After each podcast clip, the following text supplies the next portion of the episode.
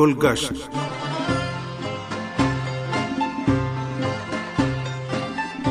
سامعین، پروگرام گلگشت کے ساتھ حاضر خدمت ہیں۔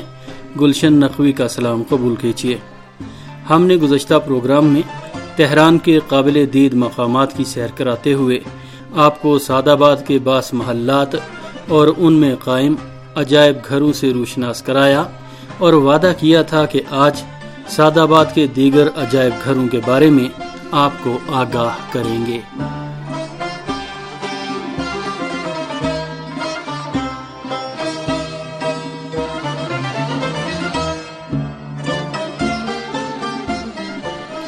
سعد آباد کمپلیکس کے دوسرے محلات میں فوجی محل میوزیم قابل ذکر ہے، جو انقلاب اسلامی ایران کی کامیابی کے بعد انیس سو بیاسی عیسوی میں قائم ہوا ہے۔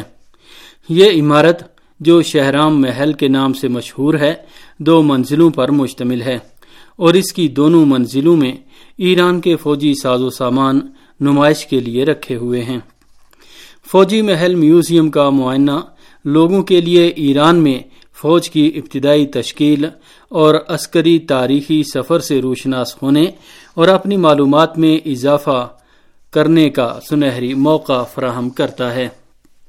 اس میوزیم میں شائقین، اسلحہ، فوجی وردیوں، تصاویر اور دوسری اشیاء کی صورت میں ایران کی فوجی تاریخ کا معائنہ کر سکتے اور اس کا جائزہ لے سکتے ہیں۔ مجموعی طور پر میوزیم کی اشیاء محل کی دونوں منزلوں میں نمائش کے لیے رکھی ہوئی ہیں۔ ان میں تاریخ ایران کے مختلف ادوار میں فوجی وردیوں کی ارتقائی تاریخ کا تذکرہ قابل ذکر ہے۔ جو حقا منشی دور سے شروع ہوئی تھی اور آج تک جاری ہے۔ عجائب گھر کے ایک اور حصے میں ماضی میں فوج کے زیر استعمال رہنے والے سرد اسلحے کی اقسام رکھی ہوئی ہیں۔ اس کے علاوہ آتشی فوجی اسلحہ بھی نظر آتے ہیں۔ عجائب گھر کا ایک حصہ ایران پر عراق کی مسلط کردہ جنگ کی تاریخ سے متعلق ہے۔ اس حصے میں جنگ کی گیلری قابل ذکر ہے۔ یہاں ماڈلز اور جنگی منظرنامے کی صورت میں ایران کے بہادر سرفروشوں کے بعض جنگی کارنامے دکھائے گئے ہیں۔ ان میں خاص طور پر آبادان کا محاصرہ توڑنے کا تاریخی آپریشن اور جنگ کے مختلف مراحل میں حاصل ہونے والی بڑی اور قابل فخر کامیابیاں قابل ذکر ہیں۔ عجائب گھر کا ایک اور حصہ جنگ کے مختلف محاذوں پر بے جگری سے لڑتے ہوئے جامع شہادت نوش کرنے والے کمانڈروں کے تعارف اور ان سے متعلق آثار کی نمائش کے لیے مخصوص کیا گیا ہے۔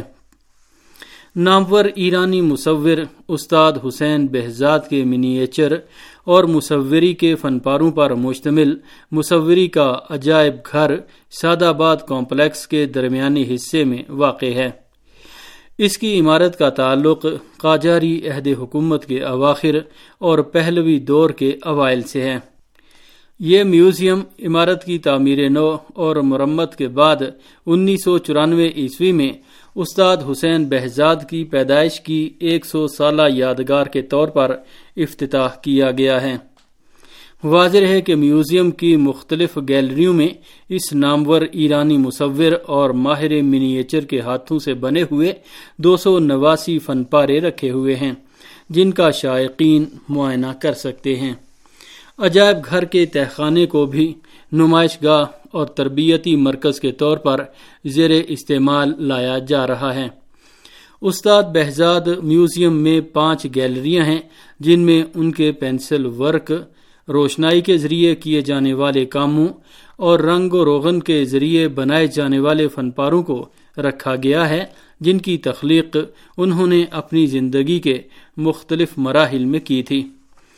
گیلری نمبر ایک کا تعلق استاد بہزاد کے ان فن پاروں سے ہے، جو تیموری دور کے اواخر اور صفوی عہد حکومت سے تعلق رکھنے والے ایرانی طرز مصوری پر تیار کیے گئے ہیں۔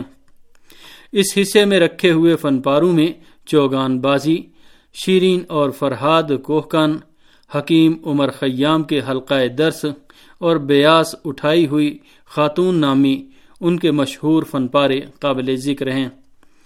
گیلری نمبر دو میں استاد بہزاد کے وہ دلکش فن پارے رکھے ہوئے ہیں جن کو انہوں نے شہرۂ آفاق ایرانی شعرا من جملہ حافظ شیرازی عمر خیام اور مولوی کے اشعار کے موضوع پر بنایا ہے۔ جبکہ گیلری نمبر تین کا تعلق ان فن پاروں سے ہے، جن میں لوگوں کے آداب و رسوم اور زندگی کی روزمرہ سرگرمیاں دکھائی گئی ہیں۔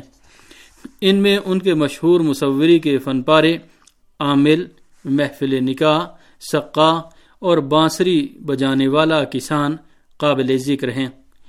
گیلری نمبر چار میں استاد حسین بہزاد کے وہ فن پارے رکھے ہوئے ہیں، جن میں انہوں نے مشہور تاریخی شخصیات، مثلا حافظ، سعدی، خیام، مولانا روم زکریہ راضی وغیرہ کی تصویریں بنائی ہیں۔ استاد بہزاد میوزیم کی گیلری نمبر پانچ کا تعلق مصوری کے ان فریموں سے ہے جن میں انہوں نے مختلف انداز میں لوگوں کے چہروں اور جانوروں کی تصاویر بنائی ہیں۔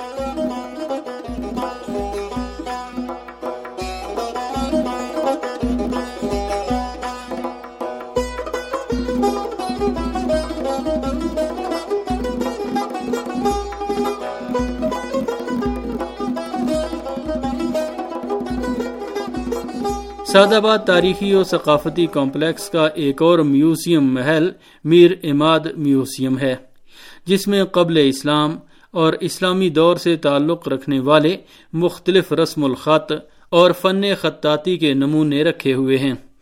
ان میں ایران کے مشہور خطاطوں بالخصوص میر اماد حسنی قزوینی کے خط کے نمونے قابل ذکر ہیں۔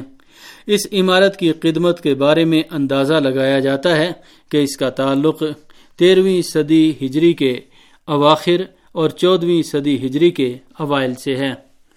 قاجاری دور کے آخری سالوں سے تعلق رکھنے والی عمارتوں سے شباہت رکھنے کی وجہ سے اس کا طرز تعمیر قاجاری عہد کے اواخر اور پہلوی دور کے اوائل میں رائج انتقالی دور کے طرز تعمیر سے ملتا جلتا ہے۔ میر اماد میوزیم اس محل میں واقع ہے جو ماسی میں معذول شاہ محمد رضا پہلوی کے بچوں، فرح ناس اور علی رضا کی رہائش گاہ کے طور پر زیر استعمال تھا۔ یہ محل انیس سو ستانوے عیسوی میں عجائب گھر میں تبدیل کیا گیا اور صفویہ عہد کے نامور خطاط میر اماد قزوینی کے نام سے اس کا افتتاح کیا گیا۔ اس عجائب گھر میں فن خطاطی کی کئی صدیوں سے تعلق رکھنے والے خط اور خطاطی کے تاریخی نمونے رکھے ہوئے ہیں۔ میر اماد میوزیم کے مختلف حصوں میں قبل اسلام کے دور کی تاریخ خط، اسلامی رسم الخط کے نمونے، شوقیہ طرز تحریر، خط سے متعلق استعمال کی اشیاء اور قلمی نسخوں کا حصہ شامل ہیں۔ عجائب گھر کی عمارت دو علیحدہ شعبوں پر مشتمل ہے۔ پہلی منزل میں قبل اسلام کے رسم الخط کی اقسام کے نمونوں کے علاوہ اسلامی دور کے فن خطاطی کے بعض تاریخی آثار رکھے ہوئے ہیں۔ اس حصے میں قبل اسلام کے دور سے تعلق رکھنے والے میخی ایلامی رسم الخط اور اوستائی اور ساسانی پہلوی کے کتبے رکھے ہوئے ہیں۔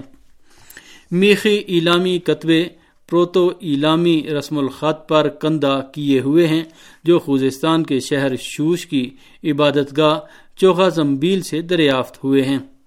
جبکہ ساسانی پہلوی کتبوں کا تعلق ساسانی بادشاہ اردشیر بابکان کی کتاب کارنامہ اردشیر بابکان کے کچھ حصوں سے ہے، اور اوستائی کتبوں پر کتاب اوستا کے متن پر شرح کندہ ہے۔ اس کے علاوہ پہلی منزل میں اسلامی دور کی تحریروں اور خوش نویسی کے قطعات رکھے ہوئے ہیں، جو کوفی، سولس، نسخ، توقی روقا اور ریحان کے رسم الخطوں میں لکھے گئے ہیں۔